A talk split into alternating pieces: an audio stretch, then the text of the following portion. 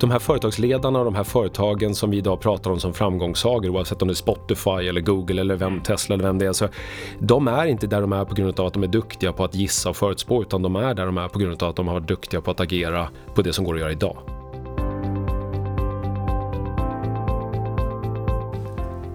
Varmt välkommen till eh, Konkurrenskraft igen, podden där vi pratar om eh, framtidens beslutsfattande, verksamhetsstyrning och ledarskap.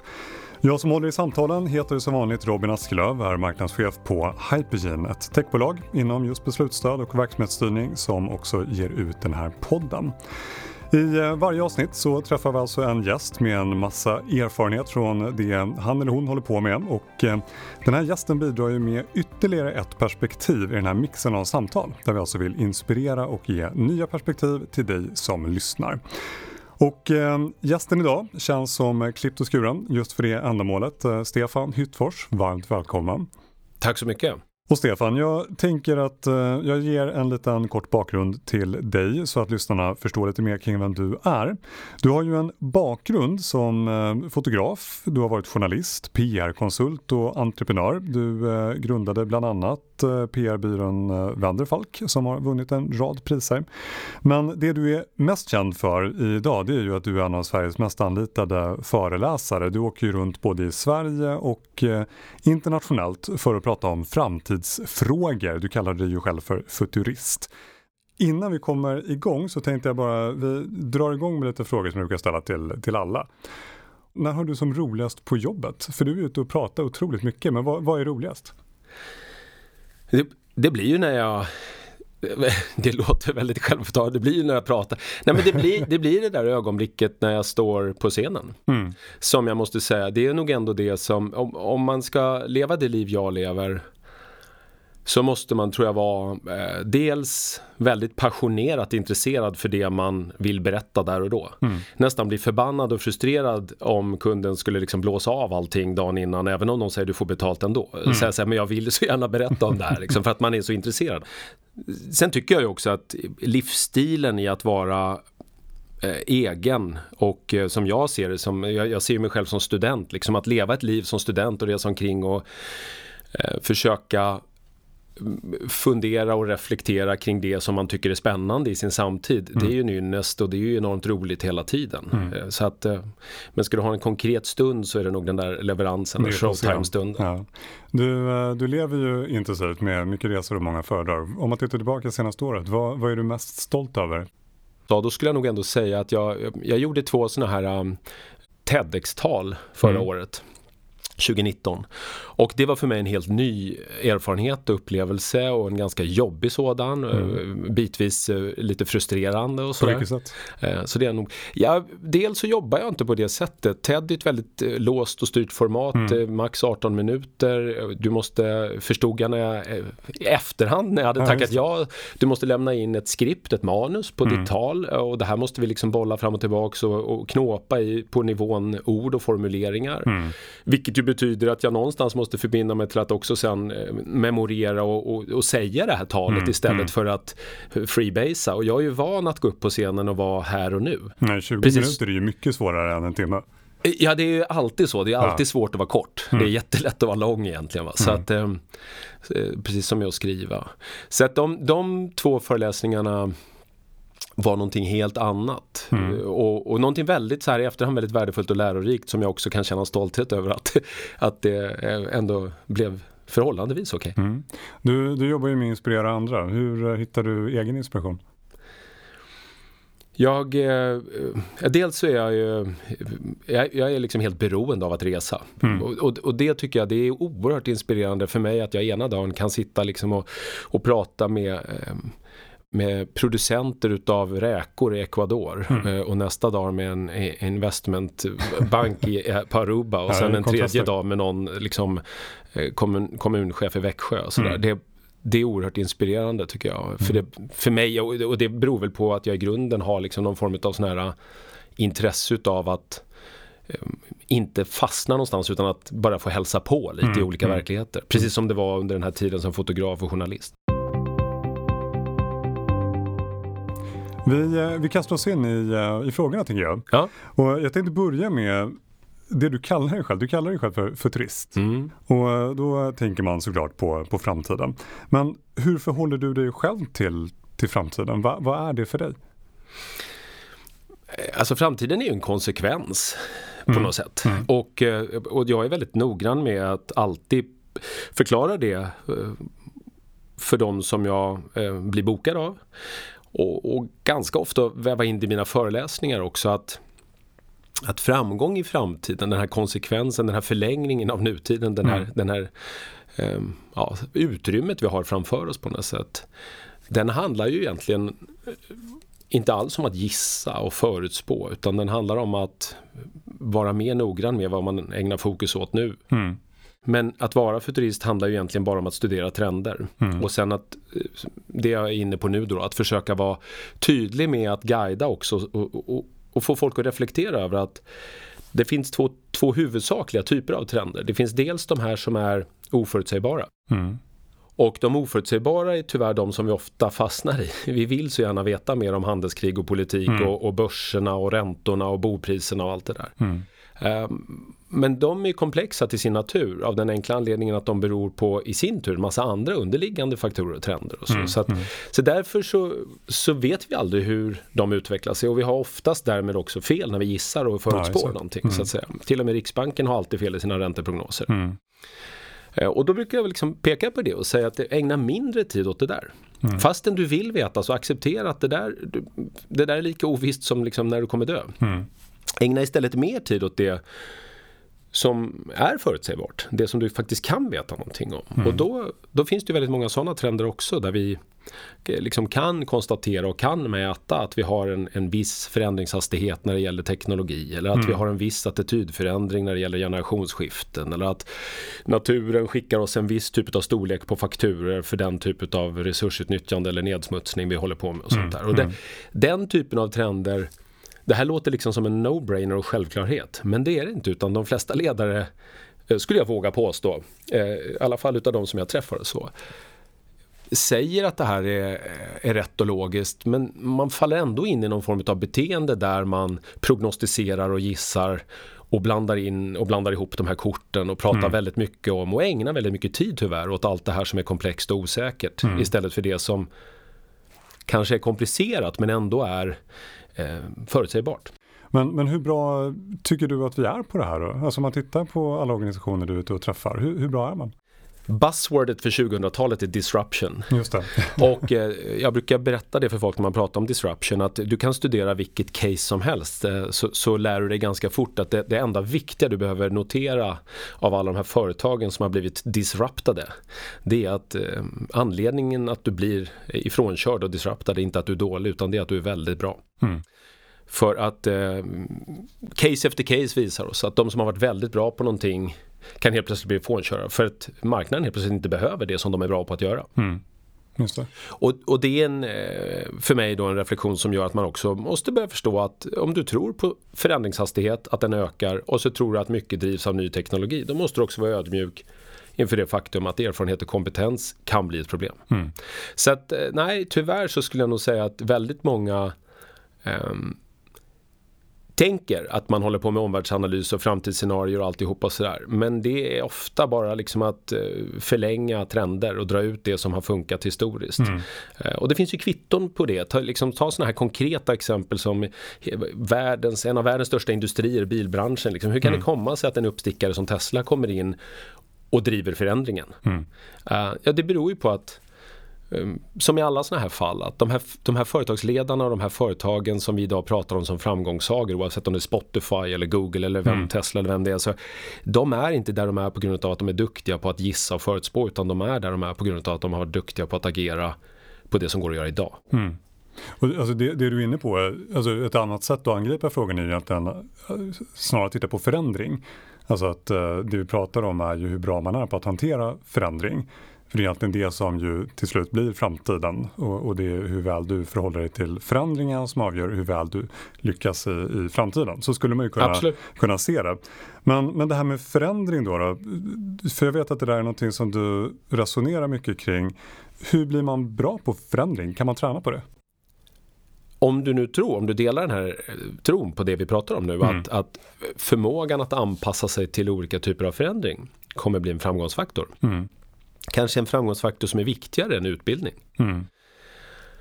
Då blir det ju helt plötsligt viktigt att fundera på vilka råd du ger till dina barn. Inte ur perspektivet att du måste gå den här utbildningen, du måste få den här kompetensen och den här erfarenheten. Mm. Utan då blir det kanske på nummer ett så blir det viktigt att tänka eh, du måste lära dig att tycka att det är kul när du vaknar en morgon och inte riktigt vet vad som kommer hända. Mm.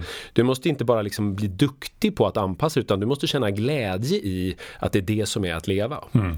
om vi tränar på det hela tiden genom att utsätta oss för saker som vi inte har provat förr eller saker som vi kanske till och med känner lite läskiga eller mm. rädda för och sånt där. Då blir vi ju precis som, som liksom vilken utav oss som helst, då blir vi ju till sist mer och mer vana vid att att också lita på och ha tillit för den egna förmågan att Alltså det kommer nog att lösa sig det här med, mm. för det brukar du göra. Jag brukar på något sätt så brukar jag hitta på en lösning. Mm. Uh, och det är ju den enda viktiga egenskapen, att, att inte få panik mm. och känna att det här skiter sig, utan att, att känna att du hela tiden problematiserar ur ett lösningsorienterat perspektiv. Men om vi blir bättre och bättre på det här, kan man ju tänka sig i, i framtiden då, så, så finns det kanske en annan typ av företag och organisationer? För du nämner förändring, du, du nämner det här med anställning också. Så sådär. Har du några tankar kring vad det är för typ av företag och organisationer vi kommer att se mer av i framtiden? Alltså för mig så, den, jag ser det som att vi och jag vet att det här låter lite pretentiöst för man tror, givetvis har alla människor i alla tider trott att man lever i en, en väldigt viktig och avgörande tidsepok. Självklart. Men jag tror ju att vi just nu befinner oss i ett spännande skifte av, av flera anledningar där vi går in i det som jag kallar för en ny framtid. När den gamla framtiden den kretsade mest kring mer. Mm hur ska vi eh, göra någonting mer? Och, hur ska, mm. och, och, och, vi har definierat framgång i olika former av tillväxtmått. Då, så att säga. Mm. Um, i den framtid vi är på väg in i nu skulle jag vilja säga att då kommer vi nog att fundera mycket mer på om vi ska anspela på mer då, så, så istället på fler. Hur får vi fler att ansluta till vår fråga, till vår vision, till vår sak? Mm. Och jag tror att vi som människor, om vi i den förra framtiden definierade oss med vad vi jobbar med och vad vi konsumerar, så kommer vi mycket mer att definiera oss med vad, liksom vad vi, vilka vi har eh, joinat om man ska säga så. Alltså vilken tillhörighet har vi? Vad tror vi på? Mm, mm. Eh, vad är vår tro? Eh, och hur ser våra upplevelser ut? Mm. Det kommer mycket mer definiera dig i framtiden än vad du jobbar med och vad du konsumerar. Liksom. Mm. Din, din tro, din tillhörighet och dina upplevelser. Och, och det här tror jag förändrar i grunden synen på varför överhuvudtaget en verksamhet eller en organisation finns och mm. vilken roll den spelar. Att det blir en mycket mer um, vi kan kalla det nästan en opinionsbildande roll. Mm. En roll där man har en, en stark tro och vilja på någonting. Mm. Och så försöker man sträva efter att skaffa sig så många anhängare som möjligt. Och det tror jag kommer att, att i grunden förändra all form av eh, näringsverksamhet de kommande decennierna. Men jag tänker där också, det måste ju innebära rätt stora konsekvenser för chefer och ledare. Eh, givetvis. Eh, vad, vad har du för reflektioner där om man tänker framtidens chefskap, framtidens ledarskap? För det är ju de som i sådana fall ska få det där att hända. Ja, framtidens ledare är ju som jag ser det, det är ju en pastor.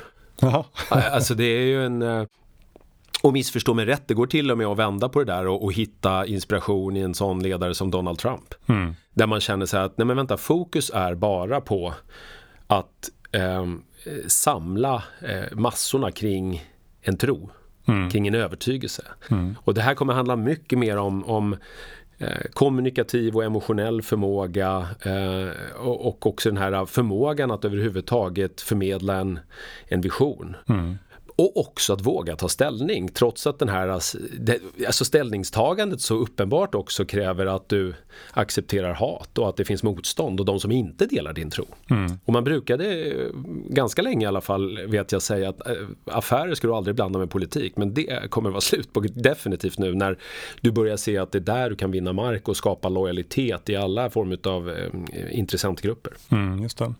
Tittar man på det som, som, vi då pratar om, framtidens ledarskap som ju i praktiken faktiskt redan är idag eftersom förändringen redan är idag, så är det bara att konstatera att det är svårt. Alltså det är ju utmanande just därför att eh, betydelsen av det kommunikativa ledarskapet ökar ju.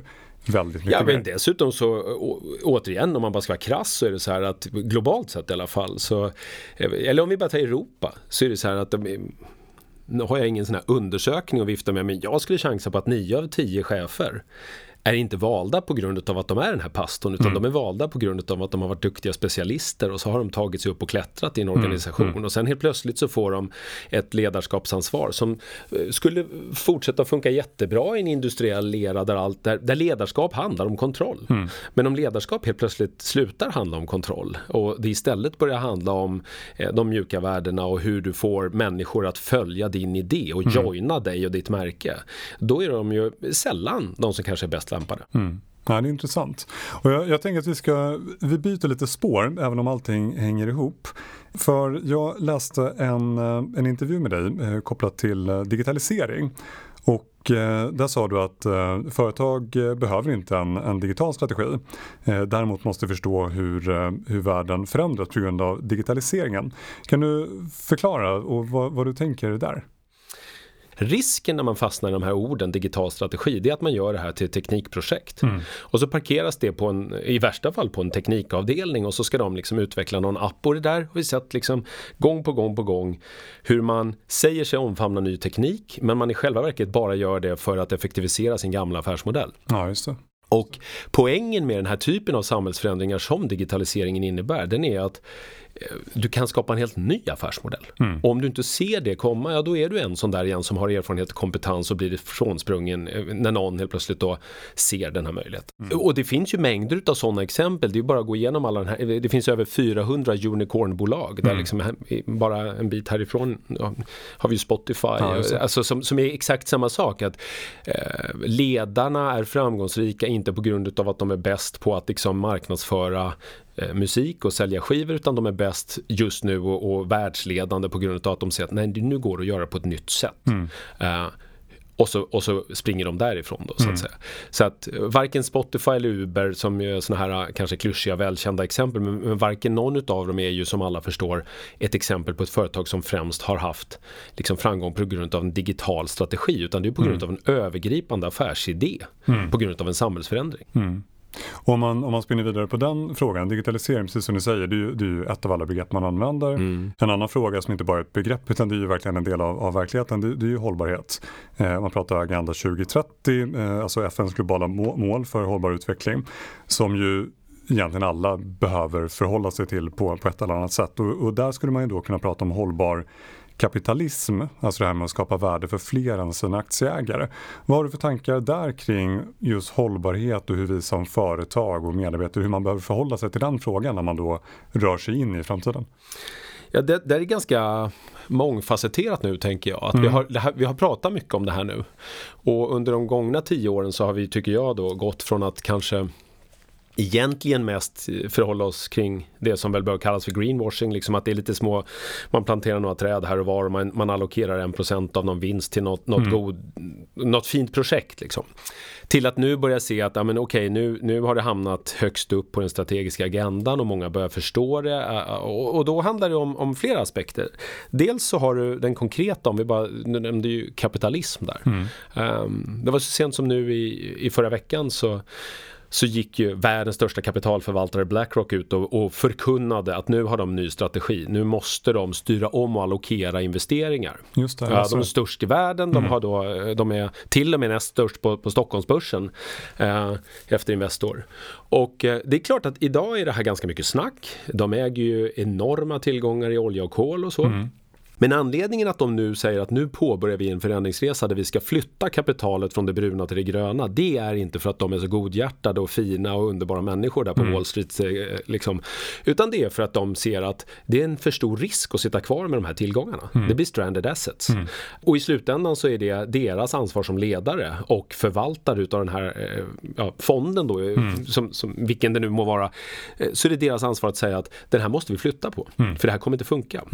Uh, så, så det är så här konkret, det händer nu. Mm. Och det kommer ju fortgå, inte som jag sa bara för att vi ser att det är stora risker utan också för att vi ser att vi kan tjäna mycket pengar och igen för att vi kan attrahera mycket anhängare. Mm. I den här förändringen som jag sa där framtiden håller på att förändras så är, även här är det en ny framtid på gång. Vi har fram till idag i den här, i den här tillväxtresan så har vi, skulle jag säga, då har vi levt i, i någon symbios med naturen där naturen har fått kämpa för att överleva människan. Mm. Uh, Världshälsoorganisationen säger exempelvis att de sista 50 åren så har 60% av alla ryggradsdjur utrotats. Ja, så naturen kämpar hårt för att överleva människan. Mm. Och vi ser fler och fler tecken på det. Liksom. Eh, ekosystemen och sånt där. Och, och, nu tippar vi över till att eh, komma in i en ny tid där människan i allt större utsträckning kommer få kämpa för att överleva naturen. Mm. Uh, och återigen, det här är inga åsikter. Det bara titta, du kan titta på exempelvis uh, försäkringsbranschens kostnadsutveckling mm. för olika typer av uh, väderrelaterade katastrofer och alla de här sakerna. Eller vad plastproblemet i haven, mm. all, alla de här. Mm. Så finns det en prislapp på de här sakerna där naturen börjar skicka fakturer till oss just mm. nu. Och då blir det här konkreta pengar som vi måste betala för på något sätt. Mm. Och om du då som företagsledare eller till och med som politiker i en nation inte har råd längre att försäkra dig mot sådana här saker för försäkringspremien är så dyr så det går mm, inte. Liksom. Mm. Ja, då, då sitter du i en ny sits. Så att den här förskjutningen som nu händer, ja men den kommer fortsätta ske på grund av att, att man vill och man ser att det här är mitt ansvar till nästa generation och allting. Men den kommer också ske på grund av krassa eh, kalkyler. Mm. Där du ser att det här är för stor risk att sitta kvar i det gamla och det är eh, enorma intäktsmöjligheter. Mm. Och sen har vi, eh, som jag sa, det är mångfacetterat. Sen har vi hela den här aspekten också med generationsskiftet. Mm. Där vi nu ser liksom att äh, ja, i år blir millennials 40. Så, så vi måste sluta tänka på millennials som mm. ungdomar. Liksom. äh, men, men det är ändå så här, det betyder också att det är millennials nu som börjar ta ledarrollen. Mm. Överallt. Just det när vi förfasar oss över sådana här ledare som Trump och, och, och dem så kan vi samtidigt inspireras av eh, den nya typen av ledare mm. där vi ser eh, ja, i toppledning där vi ser liksom eh, premiärministern i Nya Zeeland och på mm. Island och hela Finlands regering. Det, det, är som kvinnor som inte ens är 40 år som vill någonting helt annat med mm. sitt ledarskap mm. och kräver förändring. Så om naturen säger åt oss att vi måste förändras och, och skicka räkningar på det så har vi liksom en ny generation som, som vill ha den här förändringen också. Mm. mm. Eh, och, sen efter dem så kommer ju Z och Alfa mm, eh, och då är det ju mm. Greta och gänget. Och det ser vi ju redan kraften i den generationen. Och, då, och jag menar, då kan man ju vara som vissa lite cynisk och tycka att de är bara barn. Men det är så här, det 32 procent av jordens befolkning är född på 2000-talet. Det här är de nya boomers. Alltså, det här är de som, som snart bestämmer allting på den här mm, planeten. Mm. Så att eh, jag har ganska god liksom, förhoppning om att vi, vi ser en pendel som starkt slår tillbaka till ett helt nytt ledarskap idag som eh, som inte alls ser på hållbarhetsfrågan som någon sån här nice-fråga utan mm. som ser att det är eh, det, det är liksom kärnan i hela existensberättigandet mm. för bolaget. Då tänkte jag att vi ska gå vidare till det segment som är med i alla avsnitt. Det här lilla boktipset där jag alltid har med mig en, eh, en bok, eh, inte skönlitteratur, brukar vara facklitteratur, eh, som jag tycker har anspelning på, på det vi pratar om. Och eh, just den här gången så har jag med mig boken Range av David Epstein. Och Ehm, jag tänkte jag, jag kör en liten utredning bara så man fattar kontexten. Eh, han är ju rolig, den, här, den gode Epstein. Han har skrivit flera böcker. De har hyllats av uh, Malcolm Gladwell, Barack Obama, Bill Gates.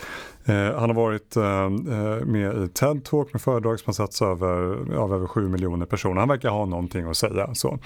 Eh, men att jag tar upp den här boken, den, det, det handlar främst om att du pratar mycket om det här med att förändringshastigheten ökar eh, och att vi behöver bli, bli bättre på att hantera förändring just för att klara, klara framtiden.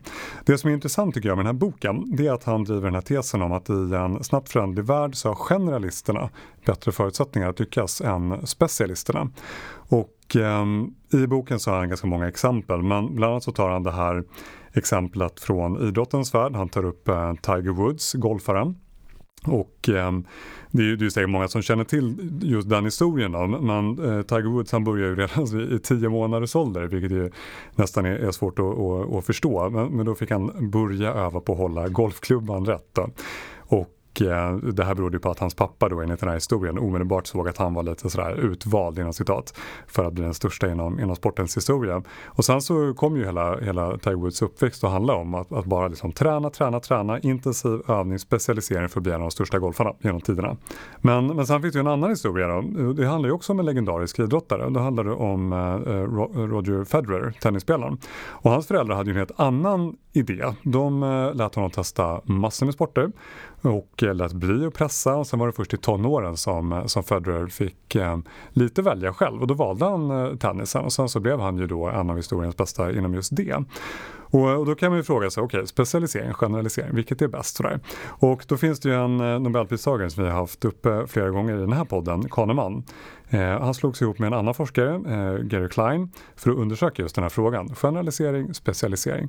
Och eh, de kom fram till att det berodde på vilken typ av fält det handlade om. De delade in det i olika inlärningsmiljöer. Två grupper, lätt förenklat. Den ena typen var, var god, där reglerna var, var tydligt definierade. Man får omedelbar feedback på sin prestation och det visade sig att tidig smal specialisering, det var riktigt bra. Schack eller golf, typiska exempel. Och sen mer komplicerade inlärningsmiljöer, det kallade de för onda miljöer. Eh, och eh, där var reglerna inte glasklara, mönstren upprepas inte nödvändigtvis och man får inte alltid feedback på, på det man gör. Och, och det de menar då, då det är att i verkliga livet så är den här liksom, onda inlärningsmiljön, den kanske är lite mer representativ och lite mer vanlig. Så, så, liksom, så långt, vad, vad är dina tankar kring det här? Det ligger väl egentligen nog helt i linje med det jag försökte säga när jag sa det här att erfarenhet och kompetens kan vara ett problem. Mm. För erfarenhet och kompetens är väl vad vi brukar eh, sätta för typ av etiketter på, på duktiga specialister. Mm. Och eh, för mig känns det fullständigt logiskt om vi bara tänker på två trender. Vi tänker på den ena trenden som vi nu har pratat om som är förändringshastighet. Mm. Där vi kan mäta att eh, eh, livsspannet för stora bolag blir kortare och det handlar inte längre om att vara störst utan snabbast. Mm. Då är det bara att konstatera att okej, okay, då talar det emot specialisten som hela tiden kommer bli störd i, i det han kan. Mm. Eller det man är så bra på mm. eftersom det kommer förändras. Om vi dessutom lägger till den här trenden då i teknikvärlden som vi kallar för, eh, om vi sätter över, överskrift AI. Just det. Alltså, ordet artificiell betyder ju att det här är intelligens som inte är gjord av naturen utan det är intelligens som vi bygger. Mm. Och då kan vi ganska lätt konstatera att kan vi bygga intelligens så kommer vi kunna bygga mer intelligens än vad det finns mänsklig intelligens. Mm. Och då börjar vi ersätta då mänskligt kognitivt arbete, det är det vi pratar om. Mm. Um, och när vi ersätter mänskligt kognitivt arbete då gör vi precis samma sak som vi gjorde under den industriella revolutionen fast då ersatte vi mänskligt muskelarbete. Och nu börjar vi då ersätta det vi gör med huvudet. Mm. Och då har jag väldigt svårt att se att i slutändan det här inte skulle leda till en ganska obarmhärtig slakt utav en mängd olika specialister. För att det är, om du tar igen, nu har jag varit inne på det flera gånger, men det är ett enkelt exempel för alla. Alla har hört talas om bilarna och de självkörande bilarna. Ja. Så om, du, om du tar och tänker dig det och så tänker du att algoritmen idag eh, på, på Waymo som är ett av de världsledande företagen, den har liksom eh, kört ute på publika vägar 10 miljoner miles. Mm. Eh, det är 10 livstiders erfarenhet av mänsklig körning. Så att idag, inte i framtiden, utan idag har maskinen 10 livstiders av förarerfarenhet. Mm. Um, den är aldrig bakfull, aldrig trött, sover aldrig och vi har machine learning som en mm, annan trend där mm. de pratar med varandra och lär av varandra. Um, Lägg på några snöstormar och några orkaner och, och, lite exponentiell tillväxt på det här så har vi en miljon livstiders utav förarerfarenhet. Mm. Och då kommer inte du eller jag våga sätta oss i en bil som är körd av en människa längre för det känns livsfarligt. Nej, jag reflekterar ju hemma över min åttaåriga son om han överhuvudtaget kommer få ta körkort. Ja. För det är ju inte säkert att vi människor kommer få sätta oss bakom Och då konstaterar vi ju liksom att då, då, kommer vi till en tid när körkortet får ju då bli symbolen i det här läget för specialiseringen. Att nu har jag blivit så specialiserad så jag har fått ett mandat, jag har fått ett, ett en licens mm. som gör att jag är så duktig specialist så jag får framföra den här äh, maskinen mm. i 110 km i timmen ute på vägar utan att ha någon som har översyn. Liksom. Mm. Och det behövs inte längre, det kan vi ersätta då med en maskin. Mm. Så lägger vi ihop de två trenderna, det är så här jag bygger mina föreläsningar ofta, att man tänker då så här, då har vi underliggande trender, i det här fallet så har vi hastigheten mm. och så har vi teknikutvecklingen. Mm. Då talar ju det emot specialisten, för då kommer specialisterna att ersättas av maskiner i väldigt många fall och utmanas utav en omtumlande förändring som gör att det du kunde igår är inte längre relevant idag mm. och du hinner inte träna 10 000 timmar varenda natt. Jag tänker också i, i den här boken så, så kritiserar han ju också det här begreppet grit som han pratar väldigt mycket om, som ju lätt förenklat översatt det kopplat kanske till uthållighet. Och eh, det har också en, en, rad exempel just att det finns en risk i att för mycket hålla fast i en, en uppgift, i en utbildning, i ett karriärval oavsett eh, vad man känner och man kanske faktiskt inte trivs med det eller vad som händer i, i omvärlden. Just den här kombinationen också av att specialisering i kombination med, med grit kan ju leda till en mismatch. Att du faktiskt jobbar med helt fel saker. Så, att, eh, så den tycker jag är rätt intressant. Nej, men så, så att liksom bara, bara några snabba, snabba inspel del där tycker jag. Intressanta reflektioner från dig och, och för den som vill läsa mer och fundera mer på de här frågorna så är Range av eh, David Epstein ett, eh, ett tips. Och med de orden så tänkte jag att vi kommer faktiskt börja runda av eh, samtalet och eh, jag har tre frågor som jag alltid brukar ställa till, eh, till mina gäster. Och det kopplar an till titeln på podden, det här med framtidens beslutsfattande, verksamhetsstyrning och ledarskap. Så att från, från ditt perspektiv här nu då Stefan, vad, vad skulle du säga är en framgångsfaktor för eh, framtidens beslutsfattande? Mm. Pragmatism. Mm. Om det har varit som så att vi hittills har kunnat känna oss trygga i rollen som beslutsfattare för att vi eh, vi har den här äh, erfarenheten att luta oss mot och vi, vi, har en tro på att... Eh, alltså vi har någon form av så kulturell tro på att ledaren vet bäst. Mm. Det är därför hen är ledare. Mm. Då tänker jag att nej, i nästa steg då i den här, i den här tipping pointen som vi befinner oss i så, så är ledaren den som är mest pragmatisk och mest ödmjuk inför det faktum att det vi visste igår stämmer inte idag. Så, att, så tror jag, mm. om man ska göra det lite enkelt för sig. Om man går vidare och tittar på eh, verksamhetsstyrning, det vill säga hur man styr och leder organisationer, företag, verksamheter. Vad, du har varit inne på det nu under, under intervjun här, men vad, vad skulle du säga är, är nyckeln där? Att vara, vara riktigt duktig på att driva verksamheter? Eh, ja, då, då tror jag att det blir den förmågan att kunna eh, inte bara förstå utan kanske också konkretisera och även mäta eh, det som vi då kallar för det mjuka. Mm. Alltså mäta engagemang, mäta eh, och, och, styra på då allt mm. det här som gör att människor faktiskt går upp på morgonen och känner att de vill någonting istället mm. för att de måste någonting. Och det där tror jag är liksom väsensskilt egentligen, att, att kunna styra utifrån det och kunna våga styra utifrån det. Mm. Kunna, kunna förstå att om vi inte lyckas skapa känslor i det vi gör.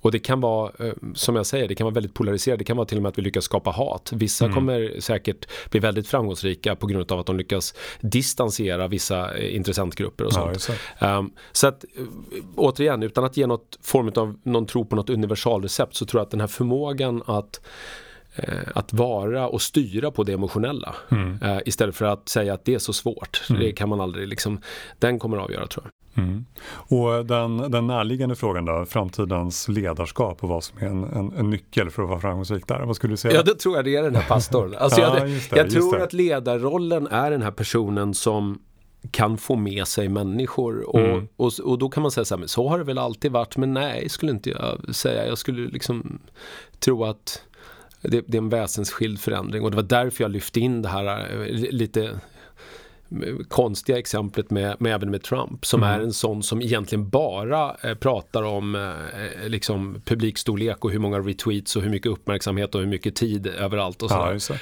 Ja, uh, och, och där vi kommer gå in i en tid där vi mer och mer ser att du driver en fråga, du driver en sak, du har en tro på någonting och du samlar din flock kring den mm. tron. Mm. Uh, och det blir ledarens roll. Vi kommer inte liksom vi kommer inte köpa ett varumärke i framtiden, vi kommer joina det. Ja, det. Eh, och, och det är ledaren som avgör vad vi så att säga känner att vi vill vara med på för, för resa. Mm. Nej, med, med de orden, Stefan Utfors, så tänkte jag faktiskt att vi ska, ska runda av. Tack så jättemycket för att du tog dig tid att, eh, att vara med. Här. Jättekul. Och till eh, alla er som lyssnar så tänker jag att jag också ska avsluta med att tipsa om att gå in på hypeen.se. Där finns det som vanligt mer att läsa om man är intresserad av beslutsstöd och verksamhetsstyrning som ju är det vi jobbar med. Och eh, jag vill också skicka ett budskap eh, från vår partner Dagens Industri. De har en konferens som heter DI Controller den 19 mars på Grand Hotel. Om du lyssnar och är controller så kan jag verkligen varmt rekommendera den konferensen om du vill få eh, bra input kring trender och utveckling i ditt arbetsområde. Och eh, nu råkar det också vara så att vi på Hypegen är huvudpartner till den här konferensen. Och eh, om du går in på hypegen.se controller så får du 30% rabatt på användningsavgiften. Och det är ett begränsat antal platser så att skynda dig att gå in och eh, knipa en plats där till det priset.